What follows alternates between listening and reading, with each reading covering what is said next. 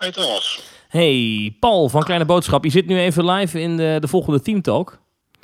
Hey. Eh ja, want we bellen even wat, eh, wat mensen op met de vraag of ze al op ons gestemd hebben voor de Dutch Podcast Awards.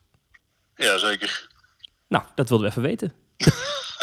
ja, Dat was die. Als jullie genomineerd waren geweest, hadden we zeker op Kleine Boodschap Ja, gestemd. meerdere keren met allerlei andere adressen. Als je naar Kleine Boodschap luistert, dan moet je ook zeker op Team Talk stemmen. Hey! En Kijk. dat zijn onze fijne vrienden van Kleine Boodschap. Dankjewel. Thanks man. Yo, succes hè. Hoi. Doei.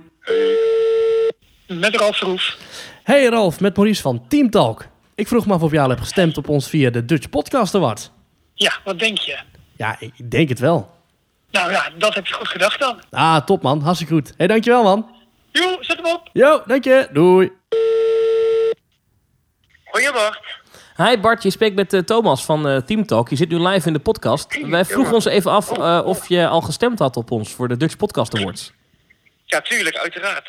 Ja? Uiteraard, zeker te weten. Ja, Ja. zeker. Mooi. Tuurlijk. Dan stemmen wij volgende keer op jou als er een vlogprijs is of zo. Dat vind ik helemaal schitterend. Alright, dankjewel. Goed man. Hey, dankjewel. Serieus. Hallo, hallo.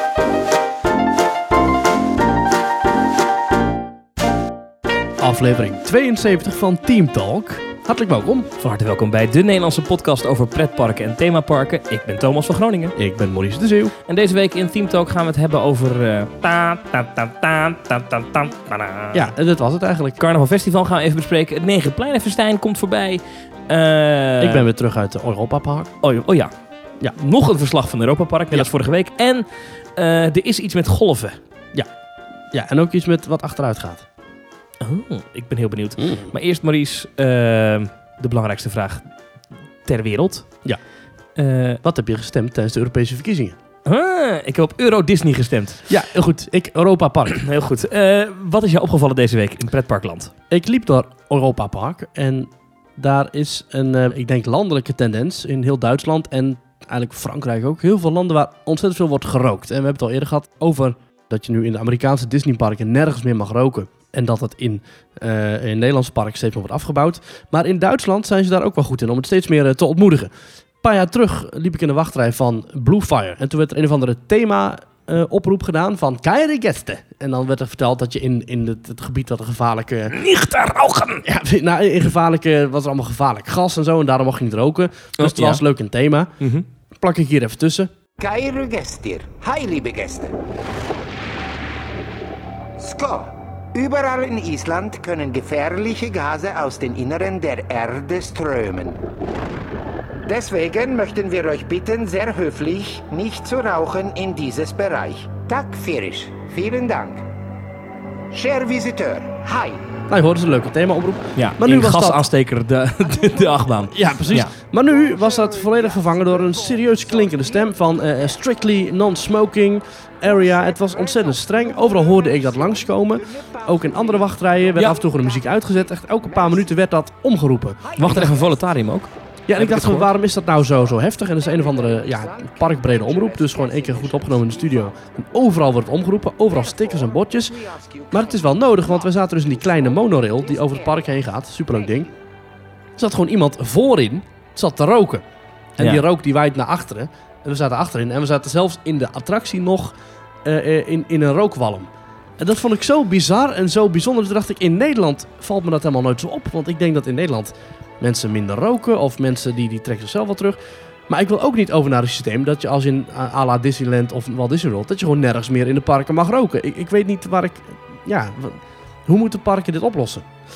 Eh, ik lees hier een artikel. Duitsland is traag met de wetgeving rond het roken op openbare plaatsen. Zo mocht je pas vanaf 2006 niet meer roken in ziekenhuizen in Duitsland. En pas in 2007 is roken in de trein verboden in Duitsland. Dat is pas. 12 jaar geleden, hè? Zo.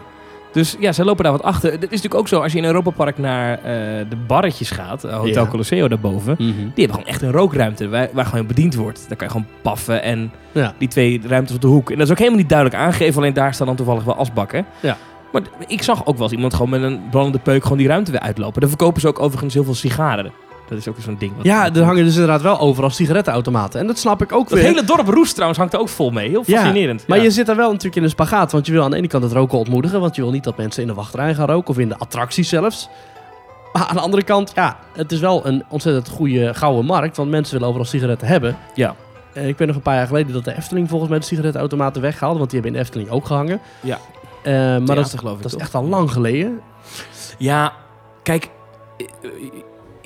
ik wil nog wel eens eh, iets opsteken. Eh, daar kom ik eerlijk voor uit. Ik wil daarmee stoppen. Wil Ja. ik heel graag. Maar kijk, het beste systeem vind ik nog steeds was wat Disney had in Amerika. Rookplekken. Namelijk een aantal rookplekken. Je hoeft voor mij echt het hele park er niet meer vol te gooien. Maar een aantal plekken waar je mag roken. En dan de rest niet. En dat ook streng handhaven. Als iemand rookt buiten zo'n rookzone, dan spreek je iemand daarop aan. Maar dat. dat ja, dat, en dat was het ook. En niet, niet het park uitzetten of zo. Nee, Nee, eh, in Parijs hebben ze ook die rookzones. Alleen daar word je dan weer niet op aangesproken als je daar buiten rookt. het hele park is een rookzone, dat toch? Ja. En in Europa Park, daar, daar lopen ook echt veel mensen gewoon te paffen. Dat is, dat is, ja, dat is Duitse cultuur blijkbaar of zo. Ja, het was echt na sluitingstijd. We liepen, nou, het park was bijna leeg. En we liepen richting de uitgang. En alsnog kwam er een rookwolk voorbij van iemand die voor ons liep. Het, het, het is gewoon niet te ontkomen. En eh, ik ben een beetje gaan, gaan lezen op, eh, op TripAdvisor naar eh, allerlei reviews van Europa Park, waar het heel goed scoort. Toevallig komen we daar zo meteen nog later op terug op TripAdvisor. En er waren ontzettend veel positieve reacties op Europa Park. Maar de paar negatieve gingen allemaal over dat er zoveel werd gerookt. En dat is nu net iets waarvan ik denk van ja, kun je dat een park wel aanrekenen? Want ik vond echt, het park doet er alles aan om het te ontmoedigen. Behalve omdat er sigaretten worden verkocht. Maar ja, mensen die willen roken nemen ze misschien zelf ook mee. En dat kun je niet tegenhouden. Hm. Moeilijke, moeilijke kwestie, eh, roken in pretpark. Ja. Ehm, Ik, ik zou zeggen, een park met rookplekken vind ik de beste oplossing. ja, en dat is gek dat Disney daar eigenlijk alweer mee gestopt is. Ja. Daar moet je echt naar buiten toe in de Amerikaanse ja, parken. ja, en in Nederland ook, hè. Verschillende, hè, zoals Artis. Kijk naar eh Ja, Juliana Toren. Julian in Toren. Nederland, ja. Was er ook vrij geworden. Nou ja, prima. Leuk. Ja. Ja. Hm. Ja, ja, ja. Eh, Wat is jou opgevallen, Nou, ik zat een beetje te internetten van de week. Dat doe ik wel eens. Lekker computeren. Ja, goed, hè? Computeren. Ja, ja. En toen kwam ik eh, op de website TripAdvisor. Mhm. Eh, en toen viel me iets op. Namelijk dat Europa Park een, een, een perfecte score heeft op TripAdvisor. En dat is echt wel bijzonder hoor. Als je de TripAdvisor, ik pak hem er even bij ondertussen, van Europa Park, dan krijgen zij vijf sterren uit twaalf- bijna 12.500 beoordelingen. Maar gewoon een volle vijf bolletjes op TripAdvisor. Met, nou ja, de, Ja. de ondertitel is... eh, Het wordt dan naar boven afgerond of zo. Als Beste eh, pretpark, absolute topper, prachtig park. Oh, ik zie hier trouwens de derde review is prachtig park, maar helaas vol met sigarettenwalm. Ja. nou, Ehm, maar vij- vijf, ah, eh, die vijf bolletjes, dat is interessant. Want bijvoorbeeld iets wat door heel veel mensen een van de beste pretparken ter wereld genoemd wordt, het Magic Kingdom Mhm. eh, in Walt Disney World in Florida, scoort maar een 4,5 ster. Waarbij als je gaat kijken bij de slechte beoordelingen, is dat dan toch vaak eh, de extreme drukte. mhm. En ook de Efteling scoort uit mijn hoofd ook een 4,5 ster. Ik pak hem er even bij. Efteling ook 4,5. Eh wel een fors minder beoordeling hoor, 6.500. En waar dan opvalt dat de, de vreselijk en matig beoordelingen van de Efteling komen vooral door mensen die zeggen dat ze het eh, te druk vonden. Dat waren dus mensen die er waren op een dag ja. dat het extreem druk was. En een mevrouw, die, dat vond ik een interessante klacht en ook wel een terechte, die zei, ja, heb ik net bij de Albert Heijn de volle pot betaald voor een ticket. Ja. Kom ik aan, blijkt het een van de dag te zijn dat mensen voor 7 euro De binnen konden via de, eh, via de ANWB. Ja. Ja. Ja, daar kan ik me best voorstellen dat je dan denkt, ja, wacht even. En toen is ze zich gaan melden bij de gastenservice en daar konden ze niks voor dat doen. Ja, oké. Dus die had ook een vreselijk aangevinkt. Snap ik. Ik weet niet of je dan een park gelijk een 1 ster moet geven als je zoiets meemaakt. Ja, vind ik ook een beetje ver gaan, maar... ja. Maar eh, vijf, een perfecte score. Vond ik erg interessant. Ik Ja, zal eens kijken trouwens wat jouw eh, favoriete park, Disney Sea. oh, ja. eh ben ik ook wel benieuwd naar. Ik weet alleen niet of Japanners echt van de... Ook 4,5. Ik, Uit zit, wel, ook, die hebben minder beoordelingen dan de Efteling. Ja. Eh, 5800. ik zie ook, eh, ik zit andere parken even op te zoeken ondertussen, terwijl jij aan het eh, praten was. Ik zie Toverland 4,5 ster, Fantasieland 4,5 ster, Walt Disney Studios 4,5 ster, maar Disneyland Park 4 sterren. Ja, die hebben iets minder, ja. En Ja? dan vooral eh, dat mensen vonden het te, eh, te veel winkels, te weinig attracties. De verhouding, de- de- dat was een van de opmerkingen die ik las. En, dat kwam ging dan over Disneyland Park. Disneyland Park, die kwam te vaak terug. Dat Te mensen weinig zeiden, ja, te, ja. te veel winkels en te weinig attracties. Ik betaal geen entree voor winkels. Vond ik een interessante... Het is Ja, zo, maar dan krijg Disneyland je- Park heeft heel veel winkels. Dat, dat klopt, maar meer attracties dan de Walt Disney Studios. Ja. Hoewel, als je in een periode bent dat de helft van het park in onderhoud is, zoals eh, altijd. Maurice, wat is het beste pretpark ter wereld? Nee, gewoon even jouw mening? Efteling, denk ik. Nee, je zegt toch altijd Tokyo Disney Sea? Ja, dat is mijn lievelings Disney park. Oké, nou, dat is daar- het mooiste park. Nou. Maar ik denk qua nostalgische waarde denk ik dat ik de Efteling net wat hoger zet dan Tokyo Disney Sea. Ene Robert uit Polen, uit Zabrze Mhm. in Polen, die zegt horrible place. Don't go. Waste of Tokyo time. Disney Sea? Over Tokyo Disney Sea, Echt ja. waar, hè? Waste of time.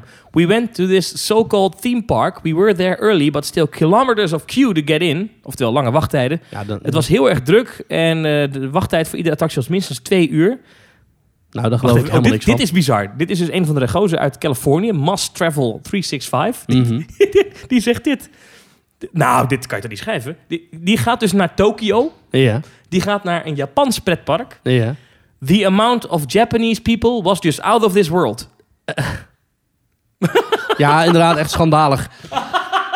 Ik verwacht dat daar minimaal de helft eh, Amerikanen loopt. Alsof Oh. dat je naar Nederland gaat. Nou, zoveel Nederlanders in Belachelijk. Efteling. Belachelijk Ja, ik liep inderdaad. door Europa alleen maar Duitsers. Dit wordt een... Oh, oh, oh, oh, oh. Ja. Is het dan een Amerikaan die echt denkt dat de buitenlandse Disneyparken er zijn voor de Amerikanen die in het buitenland wonen? Ik, ik denk het. Mafkees.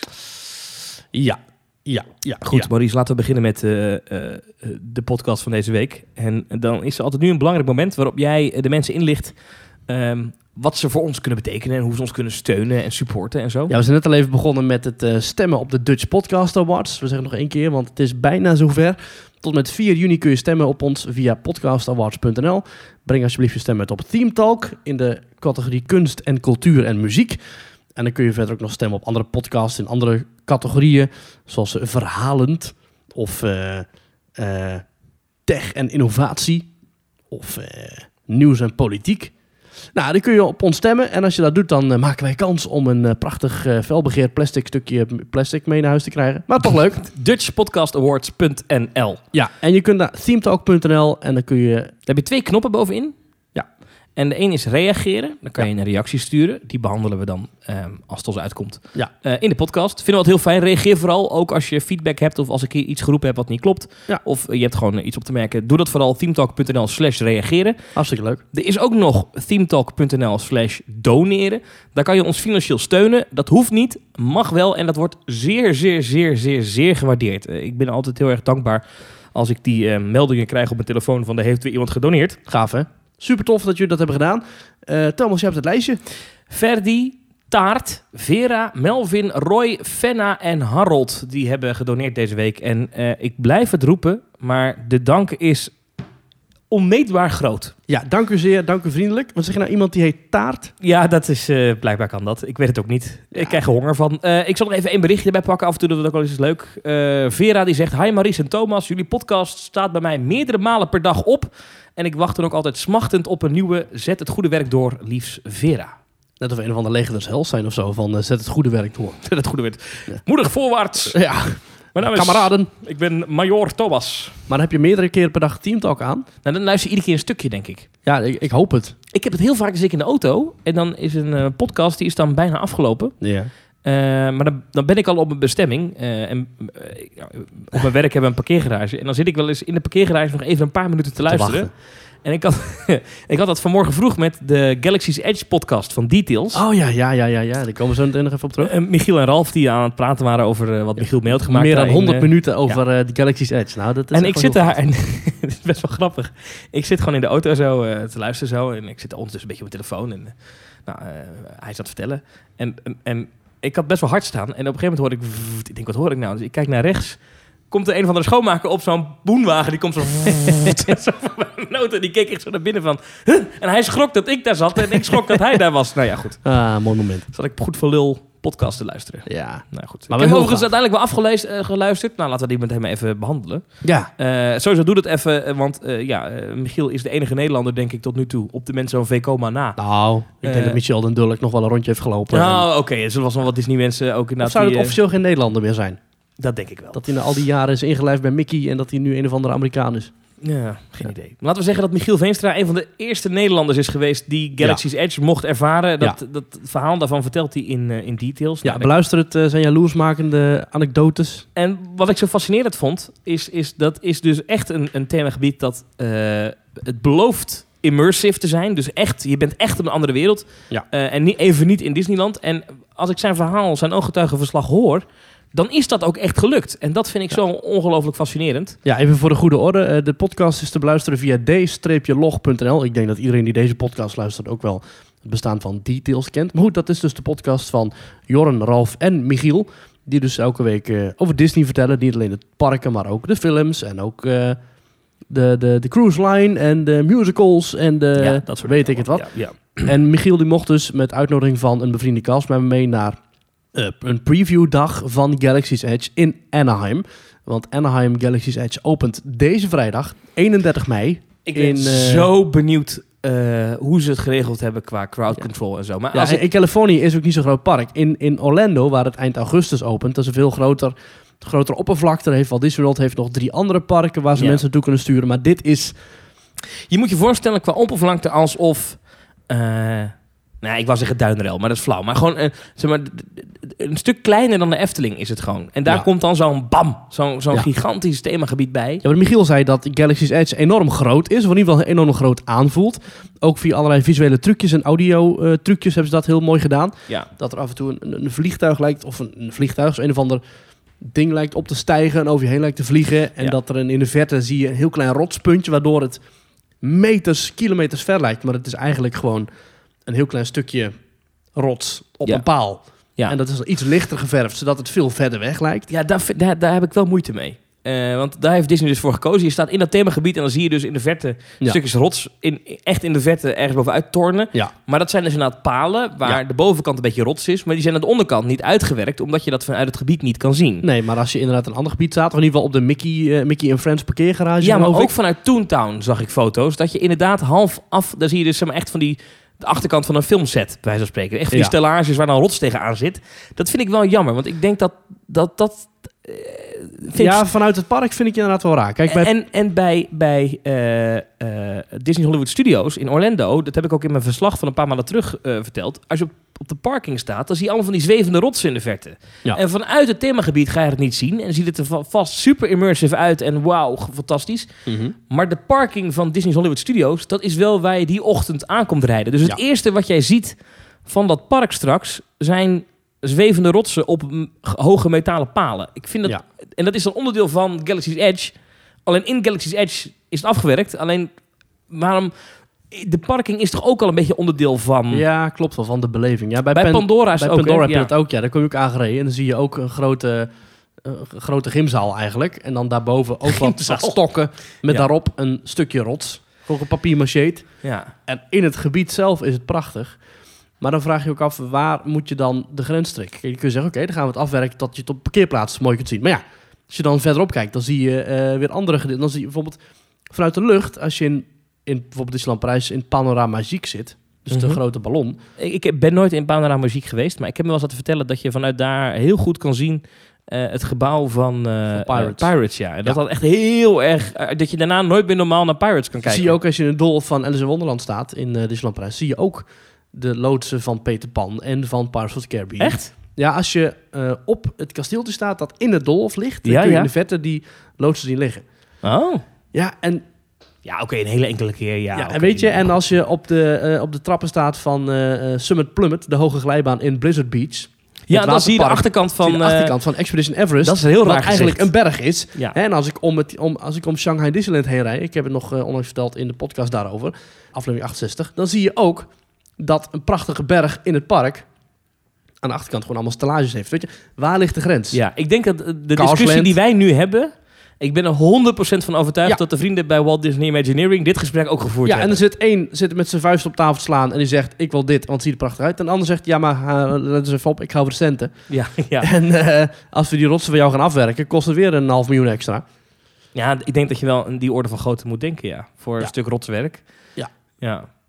En niet, niet één stukje, hè. dat zijn een hoop van die palen, hoor. nee, ja, ja. precies. Dus eh, ja, Ja, maar goed, toch, toch waar trek je de grens? En ik denk dat ze duidelijk zeggen, de parkgrens. Ja, maar, maar goed, dan, dan dat, dat ene stukje wat je vanuit Toontown kan zien, het is niet veel. Ja, maar is dat, dat- niet gemaakt met een of andere optische zoomlens? Oh, dat is een goede vraag, want het zijn natuurlijk wel weer de zeurderige Disney-twitteraars die, eh Ja, want die hierover vallen. op, op zo'n manier kun je wel alles natuurlijk gaan inzoomen. En dan kun je in, in zelfs in Tokyo Disney waarschijnlijk nog eh, puntjes vinden. Ja. Eh, hetzelfde trouwens, hè, als je in Tokyo Disney, als je er omheen rijdt met de monorail, dan zie je letterlijk dat achter de sluismuur, dat daar gewoon een stuk weg zit. Je kunt het nooit 100% verbergen. Nee. Nee. Ik vind dat ergens ook wel een beetje bijdragen aan de magie. Van kijk eens, dadelijk zit je in de show en dadelijk is alles wat je ziet is toneel en nep. Dat vind ik eigenlijk ook altijd wel weer leuk. Ja. Eh, ik wil het even hebben over Carnaval Festival. Dat eh, kan. Even door, want ik ben afgelopen week al in eh, de vernieuwde Carnaval Festival geweest. Ben jij ook eh, wezen kijken? Nee, tot mijn spijt moet ik zeggen dat ik daar nog geen tijd voor heb. Oké, ik moet je eerlijk bekennen, ehm, ehm, en dit ligt meer aan mezelf dan aan de Efteling. Dus laat ik Mhm. hand in eigen boezem steken. Toen de Efteling bekend maakte dat eh dat Carnaval Festival een opknapbeurt kreeg, toen kwam er een persbericht. Daarin zat al een concept art van het Afrika-gedeelte. Daarin werd er naar verwezen dat het Azië-gebied, een aantal Aziatische landen, ook een update zouden krijgen. En dat ze wat met techniek en ledlampen, weet ik veel, zouden gaan doen bij mij is toen een soort van verwachting geschapen dat ze, oké, ze hebben, ze gaan het Afrika-gedeelte een beetje aanpassen. En verder die hele attractie wordt helemaal op de schop en het wordt helemaal nieuw en flitsend en. En met die gedachte ging ik vorige week naar de Efteling en ging ik kijken naar de nieuwe Carnaval Festival. En toen kwam ik eruit en toen dacht ik, eh, was dit het nou? Want, er is eigenlijk helemaal niet zo heel veel veranderd. Ja, die Afrika-scène. Daar is nu andere muziek. eh, daar is het nu niet meer onheilspellend. Maar ook daar is het nu feest. Ja. Die figuren zien er prima uit. Eh, in Azië zijn een aantal scènes veranderd. Een aantal echt extreme karikaturen van mensen met bepaalde Aziatische kenmerken. Die zijn echt wel veranderd. Overigens zitten er nog wel figuren bij waar ik dan denk, als je dan toch hiermee bezig bent, waarom heb je die dan niet aangepakt? Ja. Waar je dan nog een beetje over kan twijfelen. Ik ben absoluut niet zo'n woke figuur die dat aangepast wil hebben. Maar ik kan me voorstellen, als je het dan doet, doe het dan goed. Ja, goed. Mhm. Ik bedoel, die jongens die vooroverbukken, die hebben nog steeds echt wel spleetogen en dat soort dingen. Maar goed, ja. Nou ja, eh, dan moet je wel denken wat je ervan vindt. Je Maar- had wat foto's geplaatst hè, op ons Twitter-account. ja, dus er is eigenlijk helemaal niet zo gek veel eh, veranderd. Behalve dat de verlichting ervoor zorgt dat alles er wat kleurrijker uitziet. Dat gevoel heb ik wel. Ik heb het gevoel dat het eh, wat meer leeft of zo. Dat, die verlichting die er hing was natuurlijk ook al wat verouderd. En Ja. ik denk dat ook heel veel van die kleurpapier, hoe moet- hoe moet- die filters al een beetje... ja. Een beetje doorgebrand waren, waardoor het allemaal een beetje fletser werd. Dus het is, het is nu echt gewoon, als iets rood is, is het ook echt dunk rood verlicht. Ja. Vet, goed gedaan. Eh, maar verder, ja, het is niet zo, het is niet zoveel. En ik vraag me eerlijk gezegd af, ehm, en dat is een discussie die ik even met jou wil voeren. Had de Efteling dit nou wel bekend moeten maken? Dat ze dit allemaal gedaan hebben of gingen doen? Want ik, bij mij was het echt zo van, ja, weet je, kom niet met zo'n In- grootste In jouw perceptie hadden ze eerder moeten zeggen van... eh, of gewoon niks moeten zeggen. Ja, ze gewoon op de onderhoudskalender kan een festival een maand dicht of hoe lang is die dicht Ja, dan geweest? gaat het weer open. Maar Dan nu maken ze een heel persding van. En eh, weet je, ze hadden toen een persbericht met ook echt wel uitgebreid met een tekening, met een interview met de directeur en Ja. eh, Jan Alleman. En bij de heropening hadden ze een aantal pretparkjongens Ja, uitgenodigd. ik, ik weet dat jij dat communicatietechnisch vond jij dat niet heel slim. Ehm, ik denk dat het eh, journalistiek technisch wel te verantwoorden valt. Omdat je als je iets laat ontdekken, Ja. dan kan het nog veel groter en veel meer uitgesmeerd worden dan wat het nu al is. ja, maar Kijk, nu... als je zelf al de wind uit zeilen gaat nemen van de pers en je gaat zeggen we gaan dit en dit en dat en dat en dat veranderen, Mhm. dan is er niks meer waarover achteraf nog geklaagd kan worden. Ja, maar En nu... je nu kunt ja, Van tevoren al kun je al je, de keuzes die je gaat maken, kun je al uitleggen. Ja, maar het is nu wel zo dat er dus nu heel veel mensen zijn die, eh, die in, in de krant gelezen hebben of online gezien hebben. Carnaval Festival is aangepast en hoe. En die komen dan in de Efteling en die gaan erin zitten en die zien niks wat er anders is. Ja, Want die, die zien echt niet. kende die attractie al 30 jaar. Ja, er zijn echt de, de veranderingen die er zijn gedaan, Ja. zijn echt details die veranderd zijn. Er zijn geen groot. Nou, er zijn wel heel flinke dingen. Hè. Compleet dak geverfd, eh, andere, nieuwe, alle nieuwe lampen, cares? nieuwe programmatie. Dat is heel veel werk, maar Ja. dat is moeilijk te zien. Ik snap wat je bedoelt. Dus, dus, dus eh, Truus uit Delft, daar komt ze weer. Die heeft gezien bij Editie NL. Nou, er zit een nieuwe attractie in Nou, ik, ja, inderdaad. Het is, nou, ze hebben heel veel aangepast hoor. Ik Ja. zag het bij die leuke jongen van Editie NL had het verteld. Ja. Nou, dus die gaat daar naartoe. Die zit daarin en die stapt eruit. Ik denk, nou, wat- wat was dit, dit? Dit was toch gewoon hetzelfde als vroeger? ja. Nee, dat, ik snap wel wat je bedoelt. Eh, en Ramon Heren had dat opgemerkt op Twitter. Ehm, die in eerste instantie eh, twitterde hij zoiets dat, dat het dat voor, voor zijn gevoel de rit langzamer ging. En hij heeft later ook echt nog de on-ride video's eh, oud versus nieuw naast elkaar gelegd. Mhm. Maar inderdaad, een ritje eh, duurt eh, zo'n twee minuten langer nu Ja. in Carnaval Festival. De baan gaat langzamer. Ja. Wat overigens top is. Want voorheen was het nog wel eens zo dat er een opstopping ontstond. Of als iemand net te langzaam was bij die trap. Dan stond je daar op die draaischijf en dan dacht je, wat gebeurt er nu? Ja, dat mensen hun kinderen één stap per, eh, per minuut laten zetten Ja. op die trap. Truus uit Delft. Nou, ik vind dan wel heel snel gaan hier hoor. Ja. Nou, eh, dus, maar dat, dat is nu niet meer zo. Het duurt nu eh, langer, een ritje. Wat Ja. daar het idee achter is, is niet helemaal duidelijk. Ja, je krijgt meer tijd voor in- en uitstappen. Dat ik is... heb het idee dat eh, er altijd per drie wagentjes er één leeg wegging omdat het te snel ging. Hm. Nu zou je kunnen zeggen dat elk wagentje wordt gevuld. Ah ja, dus het is voor de capaciteit misschien beter. Dat is ook- nog wel beter ook. Ja, daarom. En je kunt ook langer genieten van de nieuwe, vernieuwde scènes en de nieuwe lichtshow. Ja. Ja. Ik vind het wel interessant. Het, de snelheid van, eh, van een dark ride, hoe bepaal je die? Ja. Eh, d- ik denk, dat, dat- dat moet je gewoon proberen, denk ik. Dus je, je- bijvoorbeeld een Phantom Manor of een Fata Morgana of een... eh, nou ja, er zijn nog wel talloze dark rides te bedenken. Daar moet ergens ooit een keer iemand aan de knop hebben gezeten en We gaan gedacht... 3,6 kilometer per uur. Nee, maar hoe doe je dat? Zet je zo'n ding aan en ga je dan gewoon zitten en kijken... Nee, hij Ja. moet toch trager. Nee, hij moet toch iets sneller. Want bijvoorbeeld bij Phantom Manor zou je er best over na kunnen denken. Ja. Ehm, moet hij niet langzamer gaan? Maar je hebt drie standen, hè? Dat die gewoon normale snelheid en een wat langzamere stand voor als er iemand moet instappen die minder valide is. Maar die kan nog wel in de tijd die hij heeft instappen of gewoon helemaal stilzetten. En als je hem langzamer laat gaan... Waar heb je het nu over? Over Fata Manor. Ja, als je bij Manor, als je wel tijd nodig hebt om in te stappen, maar je hebt, eh, je hebt niet eh 10 minuten nodig, Nee, oké. Dan gaat hij dan, zet je wat, dan zetten ze wat langzamer. Oh, oké. En dan hoeven ze niet die eh, omroep af te spelen. Want er staat op YouTube, op YouTube, als je nu zoekt op Phantom Manor On-Ride... Ik weet Mhm. even niet van wie die is, maar daar staat er een On-Ride video van Phantom Manor. Ehm, die is gemaakt door iemand die in zijn eentje in die attractie mocht. Dus ook in zijn eentje in de stretch room.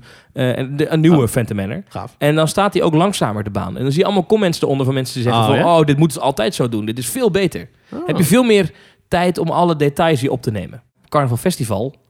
Ja, zijn er niet zo heel veel details om hier op te nemen. Alhoewel, nou ja, oké. maar niet, zoals, bij- niet zoals bij Phantom Manor, zeg maar. Maar ik, vond het, ik vind het wel een interessante...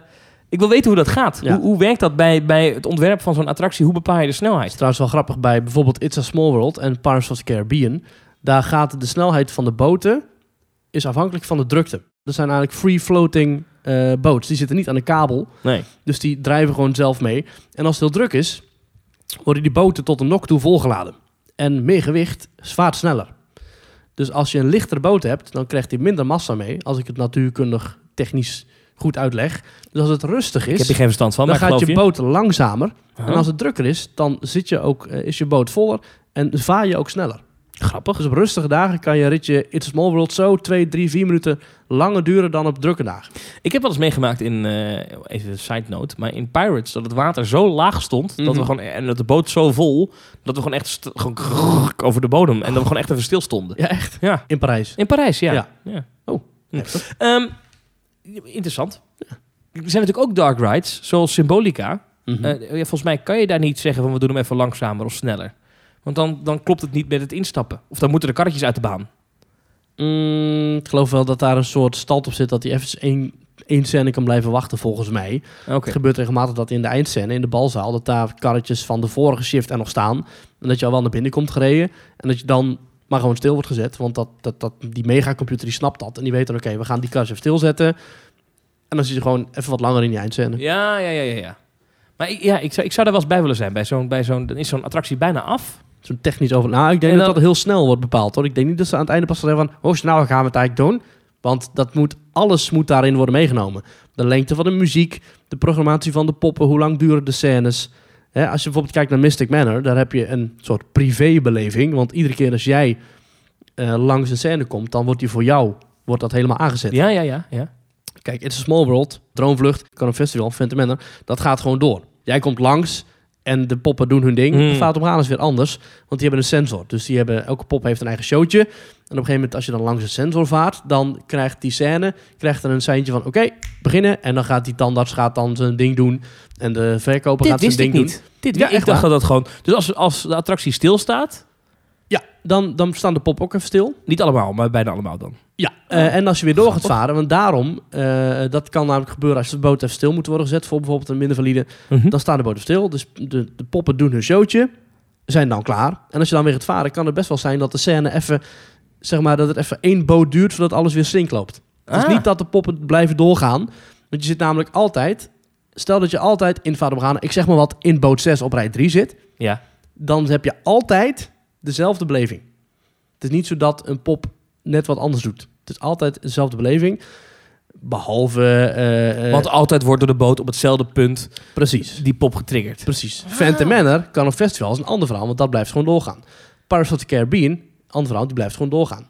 Dat Ik zijn gewoon altijd gedacht showtjes waar dat je die, doorheen vaart. dat die nokkenschijven, hè, want zo werkt dat systeem, zo worden die poppen aangedreven bij Ja. Morgana. Ik heb Ja. altijd gedacht dat die gewoon, nee, bij wijze spreken 24 uur per dag blijven draaien. Maar Nee. het is dus niet, ah, nee, die stoppen echt- en die gaan door als er een boot op het juiste punt zit. Er ik zijn ga wel morgen naar de Efteling om te kijken of dit zo is. Ik Heel wil- goed. Er zijn, er zijn wel poppen die, ehm, eh, die blijven bewegen. Er zijn een pop in de achtergrond of zo. Of ik denk misschien wel de poppen in de troonzaal. Dus trouwens allemaal uit eigen observatie. Hè. Het is niet dat ik daar ooit achter de schermen een of andere dingen... Nou nee, dit verklaart wel waarom. Ik heb me namelijk ooit wel eens afgevraagd hoe het kan dat als je in de, in de, eh, zeg maar, de eerste jungle uitvaart, dat altijd op hetzelfde moment die hond blaft.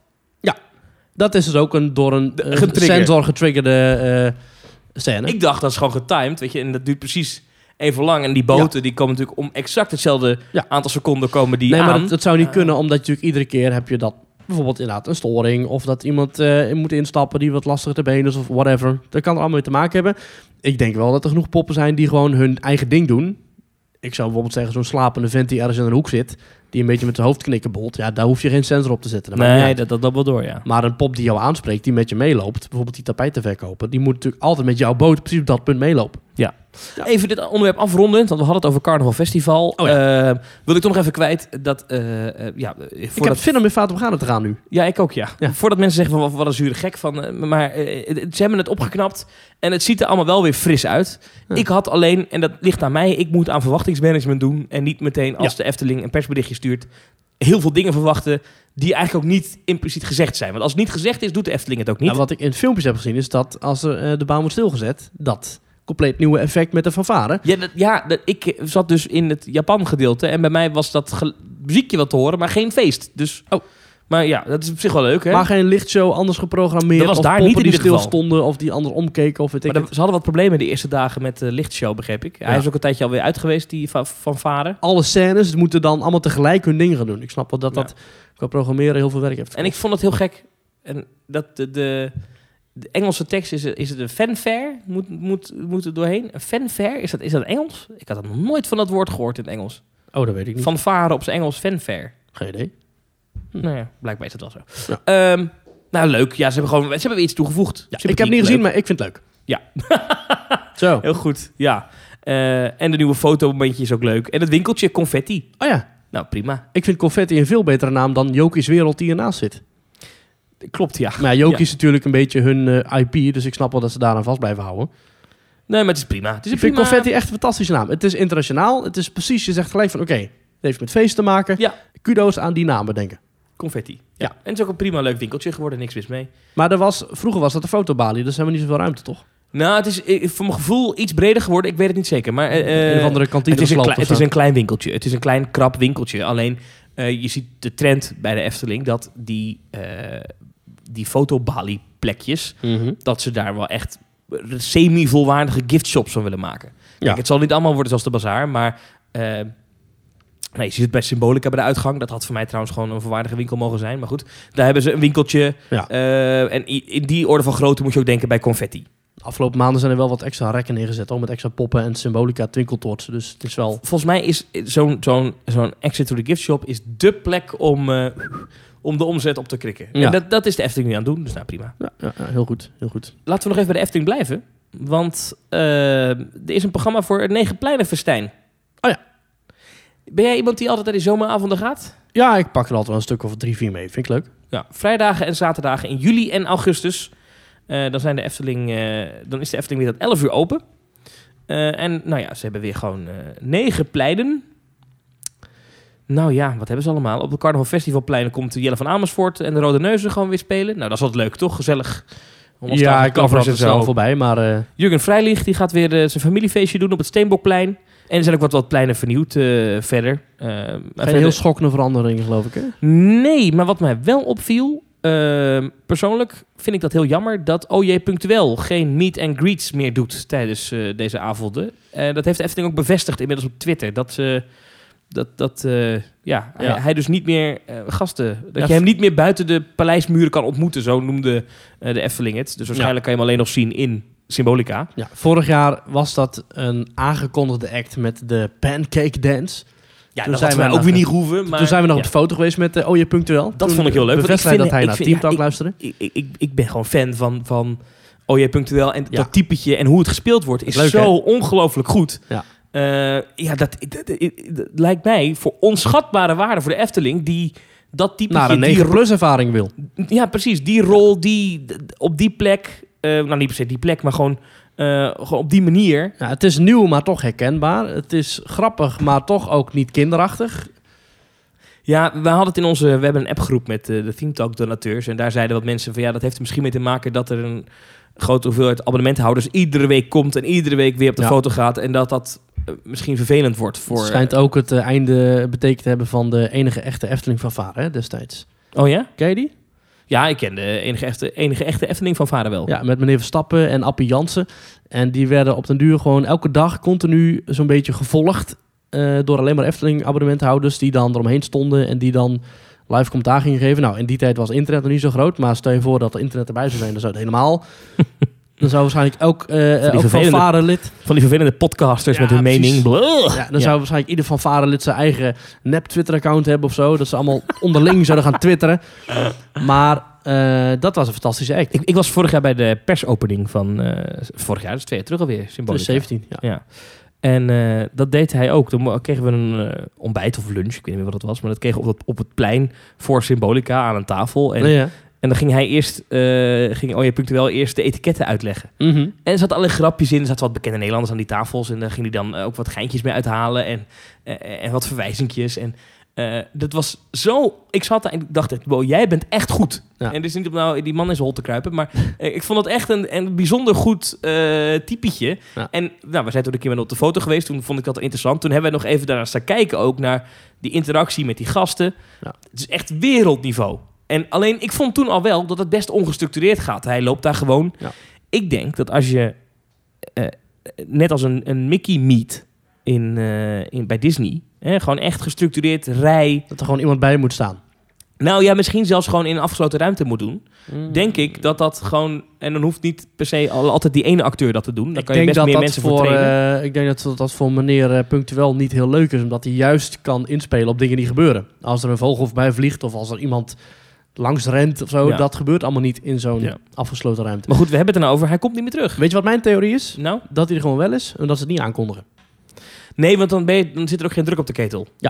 Precies. En dat hij gewoon af en toe zijn pruik opzet en zijn pak aantrekt. Meneer Punctueel. En dat hij gewoon naar buiten komt. En dat hij gewoon zijn meet and greet doet. Maar dat hij het niet aangekondigd doet. Zodat hij niet... eh, dat er inderdaad geen verwachtingen worden geschapen. Eh, En, ook niet dat die abonnementhouders alweer klaar staan. Hij Van, komt over vijf minuten. hij moet er toch staan nu? Dat denk ik. Dat zou best kunnen. Hoe praten die abonnementhouders? Ja, zo. Misschien eentje. Ja, weet Nee, niet. nee, ik herken dit. Ga door. Ja, het is belachelijk. Ik, sta nu al 10 minuten wachten op oh, je Punctueel. En ik heb een fanaccount op het Twitter gemaakt. En hij is niet. Schandalig. Ik heb een abonnement. Mijn vier kinderen ook. Ik heb een keer een abonnement gekocht. Ik heb al 17 jaar een abonnement. Belachelijk. Gelukkig vooraan parkeren, mag ook nog niet. Nou, Efteling wordt alleen maar commercieel en duurder. Word ik gewoon een drie ja. nou ja, leuk. Ik vind Negen Pleinen Festijn, ja, ik ben er niet zo vaak bij, want ik, ik heb vaak altijd andere dingen te doen op vrijdagavond. Eh, Maar zaterdagavond is het ook, Thomas. ja, of op zaterdagavond. Maar ik, eh, ja, ik kom wel eens een keertje weer, eh, weer een avondje daar naartoe. Ik vind het gaaf. Er was wel weer wat discussie, eh, ook in onze appgroep, over het... eh, kijk, eh, een aantal mensen, een aantal op sociale media, ook op Twitter kwam dat voorbij. Een aantal mensen die klagen gewoon over het aanbod, los van punctueel. Maar ja, het is wel eh, dat het kariger wordt in vergelijking met het verleden. En dan komt natuurlijk altijd wel weer naar boven dat er vroeger grote artiesten op de picknickweide stonden. Ja, dan Eh, staat zo'n Gerard Joling staat er dan, ja, nu niet. Ja, dat doen ze niet meer, omdat de Efteling wat minder dat zuipfestijn wil zijn. Ja, Toch? Begrijpelijk. Dat is ook, daarom is ook Jurgen Vrijlicht, die heeft ook eens een familienfest. Ja. Eh, dus dat is ook familiegericht. Ja. Dat is ook meer op kinderen dan op, eh, op Anton aus Tirol. Eh, en toen kwam wel even weer voorbij van, ja, wacht even, maar er wordt ook wel echt moeilijk veel gezopen op zo'n avond. Ja, en niet altijd netjes afgerekend en gekocht bij de Efteling zelf. Maar Nee. gewoon in koelboxen en blikken bier meegenomen. Nou, ik heb vorig jaar mijn ogen uitgekeken. Mensen die echt tassen vol met drank. Ook gewoon sterke drank, weet je. Ja. Gewoon, en ook mensen waarvan je denkt, volgens mij, als jij het aan de bar gaat bestellen, dan krijg je het niet mee. Ja. Als je begrijpt wat ik bedoel. Ja. Die ook gewoon allemaal met een fles Bacardi, weet je zo. Best wel, in de Efteling, dat, vind ik best bijzonder. En ik vraag me af, eh, moeten ze daar iets mee? Of ja, is dat gewoon iets van, ja, dat lost zichzelf wel op? ja, dat lost zichzelf in principe niet op. Ehm, ik denk dat dat misschien wel een, een grotere kwestie is dan puur en alleen de Efteling. Want als je Ja. bij de Efteling zegt van je komt erin met je alcohol, dan gaan ze wel ergens anders drinken. Of dan gaan ze het in een waterflesje doen en dan drinken ze... Dat is heel makkelijk te omzeilen. Ja, Dus ja, ik, ik, denk dat de Efteling daar eh, weinig aan kan doen en ook niet al te veel aan wil doen. Omdat het natuurlijk wel een beetje een los Brabants kijkgezellig sfeertje moet ja. houden. Ja, aan de andere kant, het moet ook niet allemaal zo houten. Ik bedoel, toen, ik, toen jij 16 was, dronk ik ook wel eens een pilsje, toch? Ja. Nou, ik ben niet zo'n bierliefhebber, maar Of eh, jij was meer van de Smeer of IJs precies. en de Bacardi Breezer. De Jägermeister. Ja. Ja. Maar goed, eh, ja, ik, ik, ik zag wat anekdotes voorbij vliegen, ook van kotsende mensen en zo. Maar ja, goed, ja, weet je, als dat een keer gebeurt, ja. kun je uitschelen.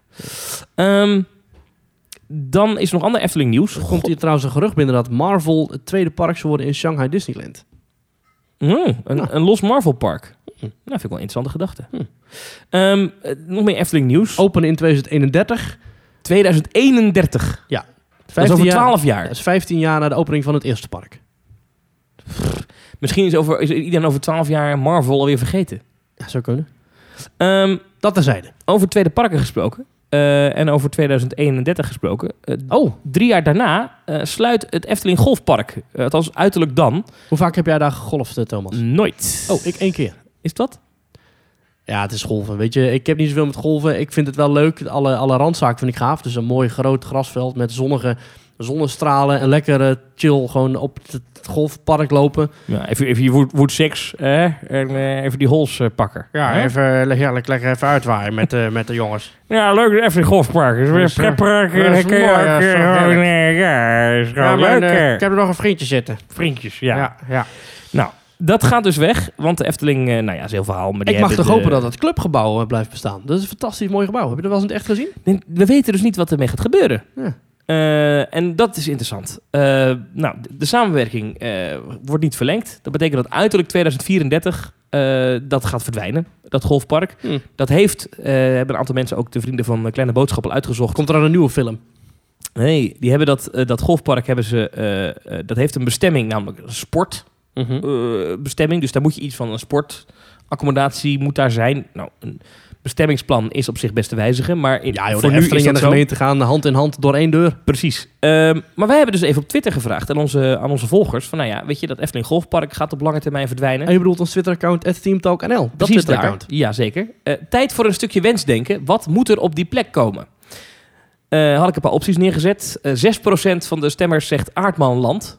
Ja. Naar aanleiding van de samenwerking met Aardman Studios. Ja, Ja, ik miste 6%. overigens ook aardbeienland, maar... eh, Hoi. Eh, 9% zegt Legoland. Eh, er zou ooit gesproken zijn met Lego eh, Ja. om een Legoland te bouwen naast de Efteling. Is er nooit van gekomen. Het plan ligt, eh, die is meer in de ijskast, maar is inmiddels al gecremeerd en begraven. goed. Ehm 41% zegt Uitrijk. Oftewel een uitgaansgebied, bioscopen, theater, eh, Disney restaurantjes. Village. Disney Village, Efteling Springs, zoiets. Maar 44% zegt een waterpark op die plek. Is allebei wat voor te zeggen, voor zowel een waterpark als voor Uitrijk. Vertel, wa- waarom moet het een waterpark worden? Het moet een waterpark worden omdat de Efteling dan de eerste echte grote partij zou kunnen zijn in deze regio. En dan bedoel ik ook Nederland. En dan bedoel ik ook een tikibad, want tikibad is een overdekt zwembad, maar niet zozeer een waterpark. Ehm, waarin je echt met Eftelingse kwaliteit prachtige attracties met water een totaalbeleving kan neerzetten, waardoor je overnachtingen interessanter worden. Hè, kijk naar eh, Rolantica, het nieuwe waterpark van Europa Park. Ja. Waardoor je echt in één keer, in één klap, een twee dagen bestemming wordt. Want zelfs nu nog zijn mensen die zeggen dat de Efteling in één dag makkelijk te doen is. Ik vind dat niet. Ja, een rustige dag wel. Ja, maar Ja. dan nog vind ik dat je, heel veel als- rustige dat je dagen in prima de tijd kunt nemen voor, eh, Ja. voor eh, de Efteling. Nee, zeker. Ja. Dus ik vind de Efteling nu al een twee dagen park. Veel mensen vinden het niet. Die zeggen dat de Efteling een second gate moet krijgen. Ik vind dat de Efteling dan prima een waterpark zou kunnen bouwen. Oké, en dan een, een Met een waterpark. prachtig thema, overdekt, gedeeltelijk, Overdekt wel. gedeeltelijk overdekt, gedeeltelijk open lucht. Oké. Kijk een beetje naar Plops Aqua. Dat is ook het grootste gedeelte overdekt, maar ook een klein gedeelte buiten. Mhm. Ik denk dat de Efteling, met de ontwerpers die ze nu aan boord hebben, een fantastisch waterpark zou kunnen bouwen. Ja, ik vind het. eh, ik ben er nooit geweest, maar op de tekeningen vond ik het zwembadje van Bosrijk al erg indrukwekkend. Ja. Ja. Ja, dat is Nou, de zand, is niet het juiste woord, maar creatief. Leuk Ja. gevonden. het is de zandbrouwerij is dat. Ja. Ja. Nou, ik, ik, ik vind een waterpark wel lastig, want we kennen dat eigenlijk in Nederland niet zo. Je kunt er wel gewoon dezelfde bestemmingsplan houden, want dan heb je alsnog sport. Ja. Het ding is wel, dat ik, ik, ik twijfel over een waterpark, omdat dan kun je mij een golfbad maken als knipoog naar het verleden. in Nederland eh, heeft iedere gemeente heeft een gemeentelijk zwembad. Ja. Zowat. Eh daar kan je voor een appel en een ei en een gevulde koek, kan je daar een hele dag gaan zwemmen. Ja. Dat zijn geen grootse waterparken. Maar daar kan je je prima van maken. En de meeste hebben ook nog een glijbaantje en een duikplankje Ja. en een pierenbadje. En die hebben alle faciliteiten die je wil van een zwembad. Truus Delft zal zeggen, waarom zou ik er nu toe gaan? Dan hebben we een paar vakantieparken in Nederland. Bijvoorbeeld van Ja, Centerparks ja, met de. Aquamundo's. Die hebben ook best wel aardig wat in de melk te brokkelen als Waar het je gaat om... echt wel een paar uur zeker kunt vermaken. Precies. Dan Met heb, je, thema, rotsen, watervallen, glijbanen. dan heb je Tikibad, die je al noemde. Ja. Eh, Slagharen heeft een water... Nee, Ja. park zou ik het niet willen noemen. Een, een Aqua. Mexicana. Ja, ja. Maar goed, eerder dan de Efteling. Maar allemaal, allemaal voor een appel en een ei kan je daar naartoe. Eh die Centerpark zit gewoon bij je verblijf als je eh, bij Centerpark slaapt. Ja. Tikibad, eh, ik weet niet wat het kost eigenlijk, maar volgens mij is dat ook niet al te duur. Nou, als je met je gezin gaat, dan denk je dat je onder de 100 euro zit. Voor een heel gezin. Om Voor een heel gezin om met een dag, ja. Ik denk dus dat echt een ge- als je namelijk als, als Efteling zijn een waterpark gaat bouwen, dan moet dat meteen groots. Want dan kan je niet aankomen met Nee, kun je niet openen met één glijbaan. Nee, Nee. precies. Ik denk dat dat in Nederland niet rendabel is. Omdat A, zeker klimaat. niet s- qua klimaat, maar ook gewoon de, de markt is niet naar. Wij zijn al helemaal... Als je wil zwemmen in Nederland, dan kan je overal zwemmen. Ja. Waarom zou je dan naar een duur waterpark van de Efteling gaan? En bovendien denk ik dat de Efteling net niet genoeg verblijfsgasten heeft om, ehm, om zo'n park alleen daarmee te vullen. Dus je zal het altijd moeten hebben van mensen die er gewoon komen Ja. om een dagje naar het waterpark te gaan. En dan wordt dat wel heel krap. Denk je niet? Ik denk, dat, ik denk dat het financieel een heel moeilijk verhaal wordt. Of je moet zeggen, ja, we doen dat echt om die faciliteiten te hebben... om meer mensen over te halen om te blijven slapen... en we pakken ons verlies daarop. Dat kan je doen. Ja. Eh, maar ik denk niet dat je daar heel veel geld mee gaat verdienen in Nederland.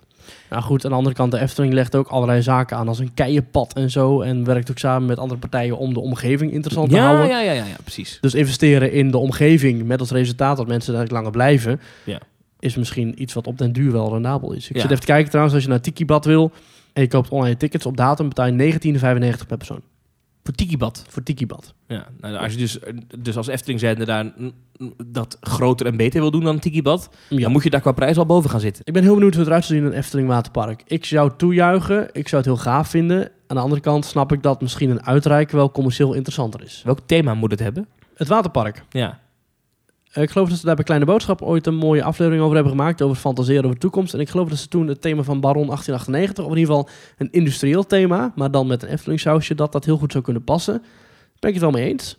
Of je pakt dat thema van Bosrijk en je gaat door met kabouters en glijbanen en zand en een beetje, ja, een beetje zandachtig. Misschien ik zou een beetje, toch eh, een gewoon... beetje eh, strandachtig, misschien wel zand. ja, misschien toch het tropische van gewoon, gewoon piranha. Gewoon inka's. Piranha. Hmm, Dat zie ik al dat voor zou wel gaaf zijn, ja. En dan zo'n piranha-bad. Ja, waarom niet? Misschien moet je het ook wel gewoon piranha noemen. Ja. ja. Ja, I don't know.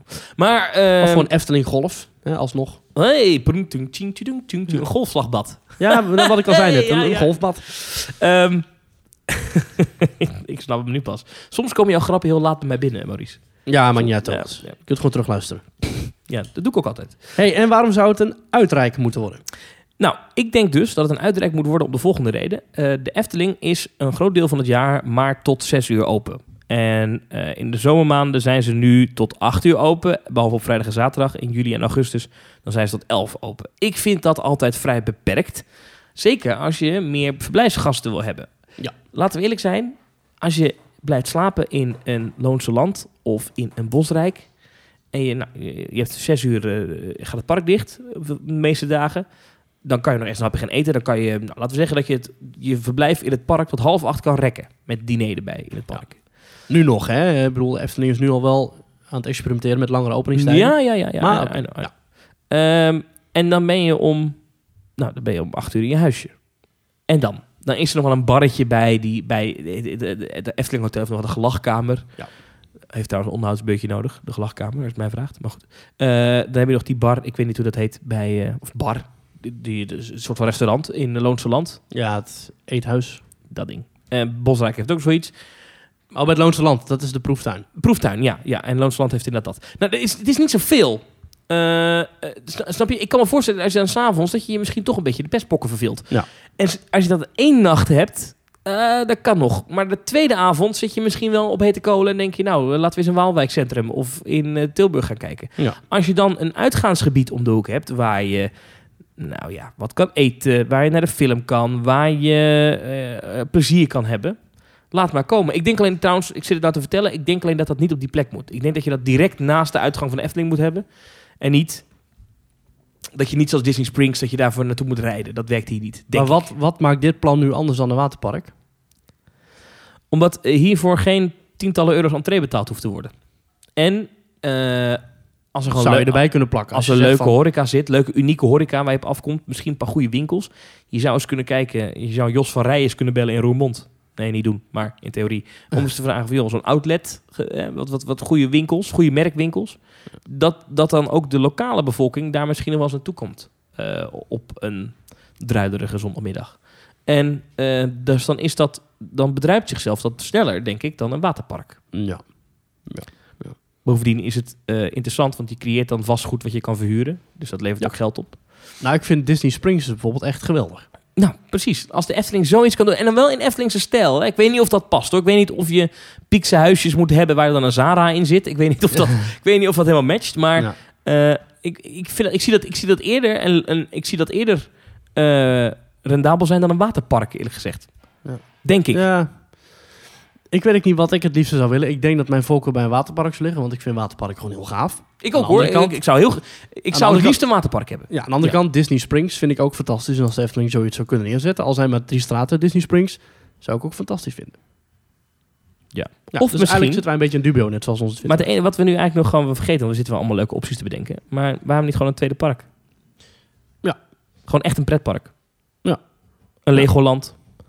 Een, ehm, nou ja, noem eens wat. Is dat een optie, denk je? We weten dat de Efteling in het verleden er wel eens naar gekeken heeft, dus Ja. waarom niet? Ja, wat is aan de Efteling nou zo typerend wat je zou kunnen neerzetten in een tweede park, maar dan niet een tweede Efteling? Misschien dan toch dieren? Ja. En dan zegt iedereen, ja, Beekse Berg is om de hoek, maar dat vind ik toch wel een Dat is geen eindrijden, maar Nee, dat is, toch, maar dat is toch wel echt van het weg van de Efteling, zeg maar. En volgens mij wordt het helemaal niet zo vaak gecombineerd. Volgens mij zijn er helemaal niet zoveel mensen die een dagje Efteling en een dagje Beekse Bergen doen. Mm. Volgens mij eh, valt dat wel mee. Die zullen het wel zijn hoor, maar echt niet zoveel. Dat, eh, dieren is misschien wel een aardige optie. Of, ik ook nog zitten bedenken, ja, maak er gewoon een dik evenemententrein van. En eh, gewoon allerlei tijdelijke grote Een evenementen. uh, Fairytale Forest, eh, of weet je dat, Fairytale Festival. Ja, dan heb je ook een eh, kaatsheuvel, maar ja. weet ik verhaal, eh, of- wat van die festivals die kant op. Er zijn er genoeg festivals die op zoek zijn naar plekken. Ja. En dan kan je zeggen, nou, de ene dag eh, ga je dagje pretpark, andere dag dagje festival. Alhoewel dat ook niet werkt, want eh, van ja, daar hebben we het al eens eerder over gehad. Er is niemand die naar Lowlands gaat die ook een dagje Walibi doet. Ja. Nou, Hm. wij komen er niet uit en we weten ook niet wat de Efteling ermee van plan is. En misschien zijn ze er ook wel niks meer van plan. Misschien is het wel gewoon dicht en klaar. Misschien kunnen ze het wel ombouwen tot natuurgebied, zodat ze het park zelf eh, meer mogen bebouwen. Eh, ja, hoezo is het nu toch, eh, een golfpark is nu toch geen bebouwing? Dat telt Ja, volgens dat mij niet als, dat telt niet Ja, als verbouw- ja, ja, of bebouwing ja, ja. in ieder geval. Ja, Ja. Dat, dat clubhuis misschien, maar dat, Ja. dat zet geen zoden aan de dijk. Ja. Maar goed, eh, 2034 is nog zo ver weg. Eh, in 2034 ben ik 44. Hm. Ja, Ik moet er niet aan denken. nee. Ik moet er echt niet aan denken. Hou op, schrijf zeg. Hadden we nog meer? Weet je bij welke aflevering van Team Talk er dan zou zitten? Bij aflevering 852. Ja, die moeten we hebben. Ja. ja. Ja. Ehm, Maurice, eh, gewetensvraagje. Kunnen we even kort behandelen dit? Mhm. Ehm, wat vind jij van achteruitgaan in heftige achtbanen? Ik vind dat, nou dat kan pijnlijk zijn. Ik zat eh, afgelopen weekend dus een Euromeer, Euromeer Ja. in eh, Europa Park. En jij vond die leuk volgens mij? Nou, ik vond dat best een leuk. Nou, ik vond het sfeertje zo uniek met, dat, met die lift heel Ja. en die, die muziek. Dat, ik ben Ja. nu alweer kwijt hoe het ging, maar... Mm, mm, mm, goed, Ja.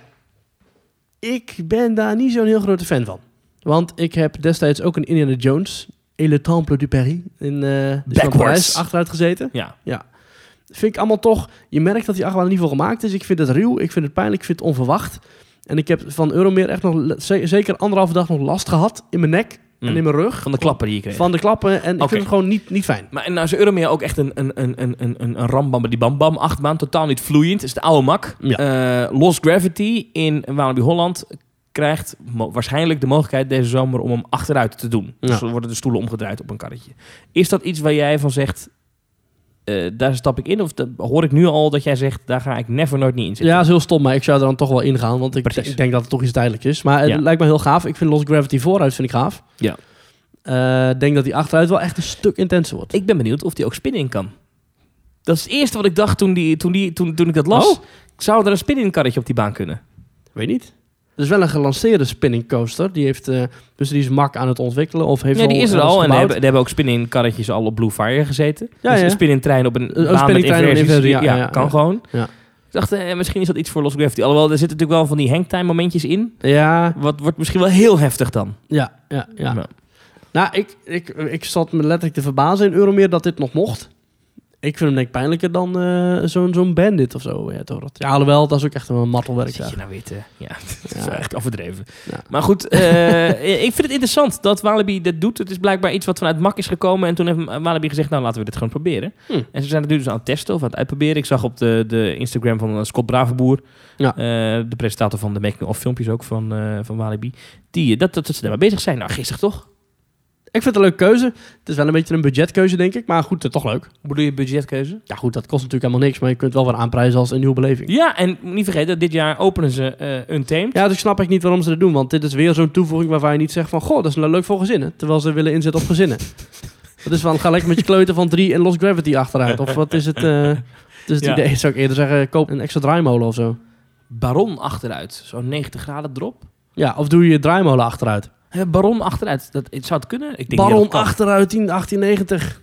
Maar ik denk dat dat... te- te- te- eh, dat, dat ah, zo'n zo'n 90 graden drop, Zo'n val naar beneden. terwijl je achteruit dat is wel sick, hè? Ja. Ik denk te heftig. Ik Ja. denk te heftig.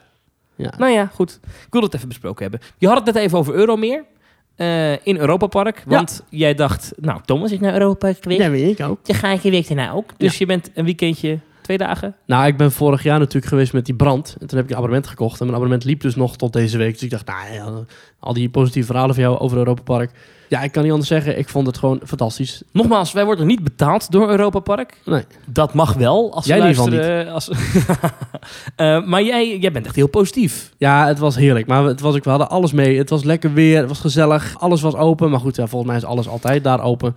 Ik wil van jou weten, kan kan coaster, kan kan Eurosat. Eh, ik, jij hebt hem ooit helemaal afgebrand. Ja. Toen is er, zijn er wat aanpassingen geweest. Toen ben ik erin gegaan, eh, vorige week, of twee weken terug inmiddels. En toen zei ik, goede, gave achtbaan, echt de verrassing van de trip. Ik vond het echt een hele leuke attractie geworden. Ja. Je hebt het nu weer opnieuw gedaan. Wat is je nieuwe opvatting? Beter. Eh, ook omdat ik natuurlijk nu moest verwachten dat het niet de fantastische show is die je misschien had gewild. Nee. Eh, er zaten volgens mij inderdaad wel veel meer effecten in. Die wolken die veel meer waren, eh, meer projecties. In het begin ook andere effecten. Ik had het idee Die dat ik wolken hem... zijn leuk bedacht, hè? die Ja. komen zo inschuiven. Dat vond ik een leuk, leuke projectie. Echt waar? Ja, die wolken hangen wel stil. Ja. Alleen de projectie erop is net alsof die wolk zeg maar zo... eh, je ziet als in tekenfilms, als het dan even heel snel dag of nacht wordt... dat dan de Ja, wolken zo even zo ja, wegschuiven. ja, En dat, dat, doen die, dat doet die projectie ook. Ja. Nou, ik vond, hem, ik vond hem goed. Niet de topper van het park, maar leuk. eh, niet, niet voor mij de verrassing van de trip, maar wel echt leuk. Hm. Wat was wel de verrassing van de trip of de ontdekking van dit weekend? Coastiality. En dat is heel grappig, want het is wel precies dezelfde achtbaan. Ah, de, de virtual reality variant van... Ja. eh, eh, Euro- van- Ja. Die heet gewoon wel weer Eurosat, toch geloof ik? Of niet? Ja, Eurostat Coastiality is dat. Ja, ja. Het gaat over een, ja, een VR-bril moet je opzetten. Die is dan aangekleed als helm. Mhm. En in die helm zit dus en een koptelefoon en een, bril die je opzet. Ehm, als je dit wil doen, je moet bij Coastiality, dat is eigenlijk een, eh, een betaalde optie. Dus je betaalt per persoon 6 euro. Dat doe je op locatie, dus je kunt gewoon aankomen wandelen. De ingang zit tegenover Silverstar, dus niet bij de ingang van de Moulin Rouge eh, thema. Want ze hebben in dezelfde bol, dus in hetzelfde gebouw, staat één achtbaan. En die kun je doen als Moulin Rouge Can-Can coaster, maar ook met een virtual reality bril op als Eurostat Coastiality. Ja. En dat is een heel ander thema. En dat vind ik heel origineel.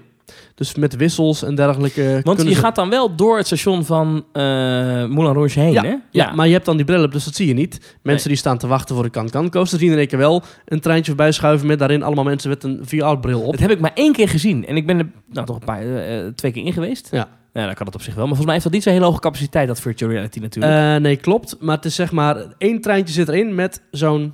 Oké. Dat, dat, dat is het. Dus om, de, om de zoveel treinen gaat er... eh, nou, het is niet dat... Kijk, die andere treinen gaan allemaal... Die doen hun rondjes. En één trein is zeg maar uitgerangeerd.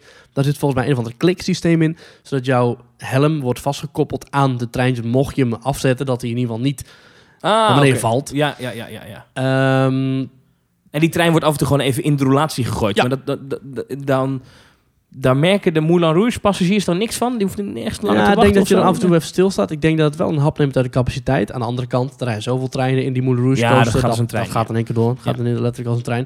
Nou, je komt aangelopen bij de Coastiality. Je betaalt 6 euro en je gaat een introductietje in. De wachttijd is 10 minuten. Dus je, als je echt alleen maar voor de achtbaan komt, dan kun je beter eh de Coastiality doen dan de Moulin Rouge achtbaan. En je krijgt een introductie. Nou, super vaag verhaal. Ik snap er geen zak van. Maar het ging erover dat je een of ander beest moest redden. Oké. En de introductie wordt dan gegeven door zo'n echt zo'n zo'n militair op het scherm van eh, in het Duits spreekt hij je toe. En die vertelt dan dat je dus een, eh, een, een missie gaat volbrengen. Nou goed, hè, wanneer, wanneer niet. En jouw taak is het dan om een of ander beest te vangen eh, dat in handen is van een slechte organisatie of whatever. Zeven treinen staan er op die baan, ik, eh, volgens RCDB. Dat is echt veel. Nou, daar hebben ze dus eentje eruit gehaald. Nou, Ehm, maar ga door, sorry. dan loop je door naar boven en het is een soort ja, Arabisch thema of zo. Alsof je bij een of andere markt opstapt. Dat is ook aangekleed als een Arabische markt. Je krijgt je helm op. En ik heb natuurlijk als een echte techniekfan mijn bril even afgezet. En dan zie je ook wat er dus daadwerkelijk gebeurt.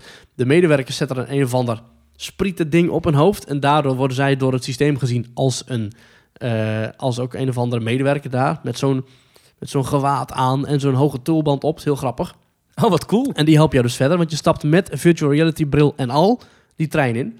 Word ik van tevoren uitgelegd. Die man zegt ook van, je mag je niet, eh, niet je handen uitsteken tijdens de rit en dit en dat en dat. Maar het is Dat lijkt me een hele rare gewaarwording. Want dat is een beetje alsof je als, als een blinde instapt, bij zo'n spreken. Ja, Maar, je, ziet geen trein, toch? Jawel, je ziet wel een trein staan. Oh, oké. En tijdens de rit valt je trein zogenaamd uiteen, want je wordt zogenaamd opgepakt door dat ding. Oh, oké. Ja. Nou, dus je loopt naar boven. eh, je staat eigenlijk te wachten. Boven krijg je je bril pas en dan zie je dus een ploeg naar beneden komen. Mhm. Eh, en dan ga je naar boven. Dus er zijn zeg maar zeven karretjes met elk twee personen of zo. Dus zeg maar veertien personen per keer kunnen die coastiality doen. Dus je loopt naar boven, je krijgt je bril en je helm en je wordt zeg maar gecalibreerd. Dus eh, gaan ze vragen van eh, which language? Nou, ik English, nou, prima. Je kan ook nog Duits of eh Fransosisch. Mhm. Dus je kunt drie talen kun je kiezen. Dan krijg je de bril op, dan zet je hem op en dan zie je dus zogenaamd in één keer een of andere Arabische muur met daarachter een, zo'n zee. En je ziet allemaal beesten langs vliegen en heel grappig en het werkt ook heel goed. Ik heb in Amerika toen The Void gedaan. Dan moest je een heel harnas om. Dat hier Star. Wars eh, Ja. gebeuren. Ja, ja. dat is ook een virtual reality eh, beleving. Ehm, maar hier had je geen harnas om. Je zet alleen maar die helm op en dan kijk je om je heen en dan zie je dus vogels vliegen en dingen. Super random. Maar wel grappig, een beetje Arabisch thema, een beetje fantasierijk. Muziek ook erbij en zo? In, eh, Eh, weet ik niet meer, Ah, niet heel erg. Niet, Hmm, niet, niet, niet aanwezig. ook niet tijdens de rit, zeg maar. Tijdens de rit wel, alleen Ah, je hoort nog wel gewoon, omdat de andere treintjes wel doorrijden, hoor je nog wel gewoon de gegil en andere effecten van Moulin Rouge. Die staan in jouw ritje wel uit, maar omdat er drie ritjes tegelijk plaatsvinden in die bol, hoor je wel alsnog die muziek van Moulin Rouge. Ja, oké, maar dat is, niet, eh, dat is niet zo erg, toch? Nee, en je hoort ook in de verte hoor je ook gewoon die muziek uit het station. Hmm. Dus ja, dat is niet helemaal een aparte beleving, maar goed. zo Oké, maar de- en die graphics die je ziet, die zijn, die zijn goed.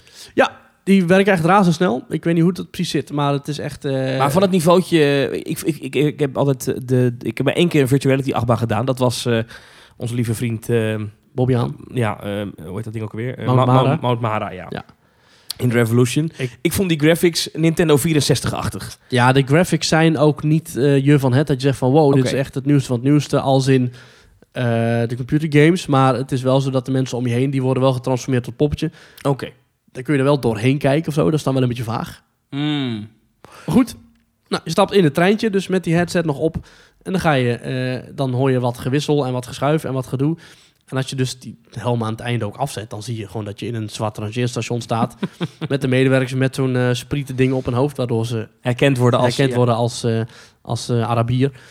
Nou, je vertrekt en je gaat gewoon de rit maken. Zoals je hem eigenlijk gewoon kent als Eurostat. Wat zie je tijdens de lift dan? Want dat lijkt me heel... Die lift is heel lang van die achtbaan. Ja, klopt. Je vliegt eigenlijk door een soort gebergte naar boven. En boven jou hangt dat beest dat je moet redden in handen van zo'n eh, van, van zo'n klauw. Op Mhm. een gegeven moment valt dat beest uit die klauw op jouw karretje. Daardoor valt je trein zogenaamd uiteen. En die klauw pakt jouw beet. En dat is precies op het moment dat de eerste drop is, zeg maar. Precies. Ja, Ah, en dat is ook heel mooi gedaan. Want het liftsysteem heeft natuurlijk variabele eh, beginmomenten, omdat dat een soort, eh, wat ik vorig jaar zei, een mixer is, waar je op een gegeven moment in aanhakt. Ja. Maar dat is perfect gesynchroniseerd en dat loopt hartstikke goed door. Wauw, deze technisch is het wel heel... Technisch is het wel echt een huzarenstukje hoor, Ja, dat hebben ze ja. goed gedaan.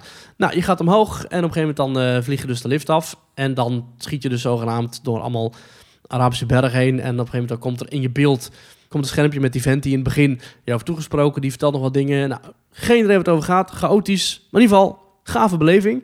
Dat was echt de verrassing van Het de clip. klinkt echt heel goed. Ja, aan het einde stap je uit en lever je je bril weer in. En dan is het klaar. vet. Ja. Hey, en, en sta je nu positiever tegenover virtual reality in pretparken?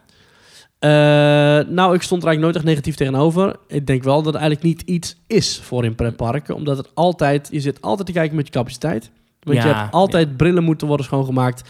Als je ze opzet, moeten ze worden gekalibreerd. Ehm, het zijn nooit de, de high-Q graphics die je kent uit... eh, Nog uit- niet. Uit, Nog, nog niet, nee, dat is waar, dat is waar. Nou, ik heb laatst die nieuwe Oculus opgehad. Eh, Mhm. Dat is zo'n merk eh Ja. virtual reality dingen. Daarvan zag ik al, wow, het gaat echt snel, die ontwikkeling in Ja. virtual reality. Want Ja. een paar jaar geleden, die eerste, dacht ik echt, nou ja, leuk. Maar ja, niet, Ja. en nu dacht ik echt, wauw. Nou, ik verbaas mij heel erg over het feit hoe synchroon het allemaal liep. Ja. Je kunt je hoofd echt heel snel links en rechts doen. En dan nog loopt precies met je mee. In sync met de baan. Maar hoe doen ze dat? Ja, geen dat, idee. Dat is, dat is boven ons bed. Geen idee. Gaaf zeg. Ja. Hey, en 7 euro, hè? 6 euro. 6 euro. Ja. Nou, prima. het rekenen, 14 personen per treintje. Dan zegt dat elke 5 minuten zo'n drink kan vertrekken. Dus 12 treinen per uur. Daarin 14 personen, keer 6 euro. is toch 1000 euro per uur. Dat ze zo even meepakken.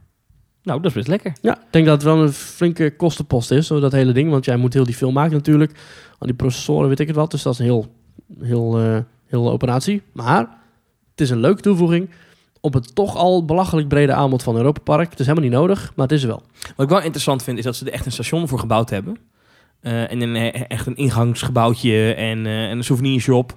Weet je, zo'n één achtbaan die aan Ja. de ene kant een in- en uitgang heeft Ja. en aan de andere kant een in- en uitgang. Als nou ooit virtual reality uit de gratie raakt, wat moet je dan met die tweede in- en uitgang? Ja, dat, Da- nou ja, goed, eh, laat het maar aan eh, familie Mak over. Die bouwen wel wat anders interessants. Ja, dat Ik is wel een gaaf systeem hoe ze dat hebben gedaan. Inderdaad met wissels en met gewoon één en dezelfde baan. Maar wel twee treinen, weet je wel. En dat het allemaal wel werkt. super creatief. Ja. ja. Ja. en het- ik, volgens mij bestaat het ook nergens. Eén achtbaan, twee thema's. Twee totaal uiteenlopende thema's ook. Ja. Ja, dat denk ik ook niet. Fascinerend. Ja. Ja. Ja, ja, je hebt natuurlijk wel Space Mountain, dat overdag de normale Space Mountain was en s'avonds Rocket Mountain. Je Ja, in Anaheim was dat, maar dat was twee verschillende dagdelen. Ja.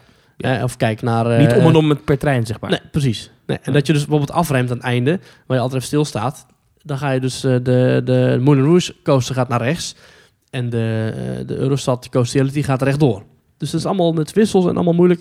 Gaaf gedaan. En wat mij betreft de verrassing van de trip. En verder, ja, Europa Park is af en toe echt jaloersmakend gaaf. Hoe ze het aanpakken met capaciteit, met restaurants, met de hotels. En met het park zelf ook. Hoe groot het is, hoeveel entertainment. Daar kunnen bepaalde parken die een 9-plus ervaring nastreven nog wel wat van leren. Er is nog één dingetje dat ik graag eh, wil bespreken in deze aflevering. Mhm. Ehm, Delta, dat is een Amerikaanse luchtvaartmaatschappij. Ja. Eh, die zitten in dezelfde alliantie als eh, KLM. Dus Mhm. als je vaak eens met KLM boekt, dan heb je heel vaak dat je vlucht uitgevoerd wordt door Delta. Die zijn een nieuwe lijn begonnen tussen Amsterdam en Tampa in Florida. Eh, ik weet niet, een aantal keer per week, meerdere keren per week, misschien zelfs dagelijks in sommige periodes, eh, vliegen ze van Amsterdam naar Tampa. Eh, en dat is interessant voor de Orlando-gangers onder ons. Want, ik kijk even naar jou en jij kijkt even naar mij. want Tampa ligt, zeg maar, als je van Orlando naar Walt Disney World rijdt en je gaat er niet af en je rijdt door, dan kom je uit in Tampa. En dat Ja. is maar een uur, anderhalf uur verder. Ja. Dus dat betekent dat als je naar Tampa vliegt, dat je een uur, anderhalf uur terugrijdt en dan ben je ook in, eh, in Walt Disney World. Of in ieder geval in, in de richting van de iDrive en Ja, en dan kun Universal. je je en- bezoekje beginnen met Busch Gardens. Precies, dan, eh, een keertje andersom dan vanuit Orlando. Eh, de vlucht is niet per definitie veel goedkoper, wel iets, dan naar Orlando International vliegen. En, eh, kijk, als je bijvoorbeeld via TUI vanaf Amsterdam naar Orlando Sanford vliegt, is ook dik anderhalf uur rijden naar eh Ja. Walt Disney World. Dus als je die kant op gaat eh, en je gaat een ticket boeken, denk dan eens, nou misschien niet alleen naar Orlando, maar ik kan ook naar Tampa vliegen. Ja. En daarbij wil ik toch nog eens interessants aanhalen dat ehm, de vluchten naar Orlando echt goedkoop zijn op dit moment. Ik zat te kijken. eh, via TUI is, is, is niet heel goedkoop meer. Is 500, 600 euro vlieg je wel retour die kant op. Maar ik zat op Skyscanner te kijken. Ik kwam tickets tegen. Weliswaar via andere luchthavens. Eh, Mhm. Dus over, Duitsland moet rijden. over, neem een overstapje. Een overstapje. Dus dan ben je Oh. geen 9 uur onderweg, maar 13 uur onderweg. Mhm. Ik, ik, ik had tickets in september, wanneer ik toch misschien wil gaan kijken voor Galaxy's Edge. Want Mhm. ik werd stront jaloers van die Michiel Veenstra Mhm. met zijn verhaal. Eh 270 euro sta je op in- Orlando International, hè? En weer terug. En weer terug. Vanuit Amsterdam. Er Mm. was één optie, Skyscanner. Vloog ik eerst naar Kopenhagen uit mijn hoofd. En dan die kant op. Ja. En er zijn echt veel van dit soort tickets. En ik wil het niet promoten, want ja, vliegen is slecht. En, eh, en eh, ja, oké, eh, vliegschaamte, bladibla. ja, Maar, maar goed, dit is wel echt lekker goedkoop, hè? Ja, maar goed, als je aan natuurbescherming wil doen en je wil de wereld redden, moet je natuurlijk eerst wel weten hoe die wereld eruit ziet. Hè? Ja, dat is inderdaad ook een punt. En ik kan al nog zo'n CO2-compensatie dingetje aanvinken. Ja, precies. Maar- Maar het, was heel mooi. Toen landden wij met het vliegtuig in Shanghai of zo. En toen stond er, denk eco-friendly. Doe het klepje van uw raam naar beneden. Echt de zonwering, zeg maar. De, de zonwering. Ja? Ik dacht, hè? Hoe eh, ik heb net eh, tientallen, eh, duizenden liters kerosine weggepompt. Maar om eco-friendly te denken, moet ik nu mijn raampje dicht doen. Is het dan zodat de waarom- airco minder hard hoeft te blazen of zo? Geen idee. ik vond het echt heel mooi, ja. Alright. Ja. Nou ja, goed.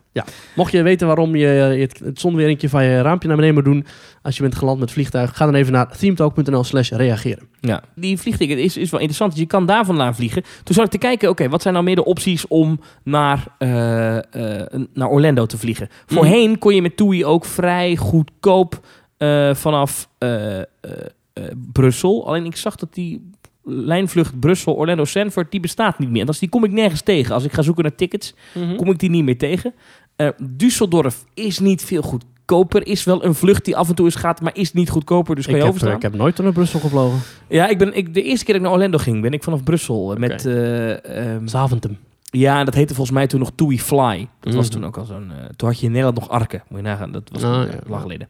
Ehm, maar eh, dus de, de goedkoopste opties nu, zoals ik ze nu zie staan, is of via Skyscanner met een overstap op een andere Europese luchthaven. Maar dan vul je dus gewoon een stoel op.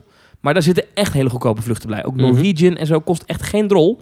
Eh, Tampa is dus een wat goedkopere optie eh, ten opzichte van een directe vlucht naar MCO. MCO is Orlando International. Of dan dus toch TUI. En dan bij TUI is het echt het goedkoopst, het interessantst om een package deal te nemen. Dus met hotel erbij. Dan betaal je bijna net zoveel voor een los vliegticket. Dus je zou niet van je eigen portemonnee zijn Ja. als je dat niet doet. Maar dat zijn nu, zoals ik ze nu zie liggen voor Orlando, de goedkoopste opties. We krijgen vaak de vraag, wat is het goedkoopst? Nou, Ja, dit. Dus. dit. Gaaf. Maar Ja. goed, het is nooit een budgetvakantie. Dus ga daar niet naartoe met de gedachte. Nee, ik ben eventjes uh, net zoveel kwijt als een weekendje daar al. Met een dagje tikibal erbij. Ook leuk. Hey, Zullen we nog een mailtje doen?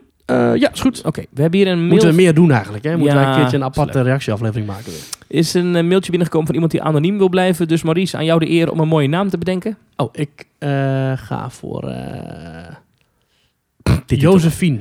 Josephine, die mailt ons, beste Thomas en Maurice. Vorige week, op 17 mei, bezochten wij de Efteling met drie volwassenen.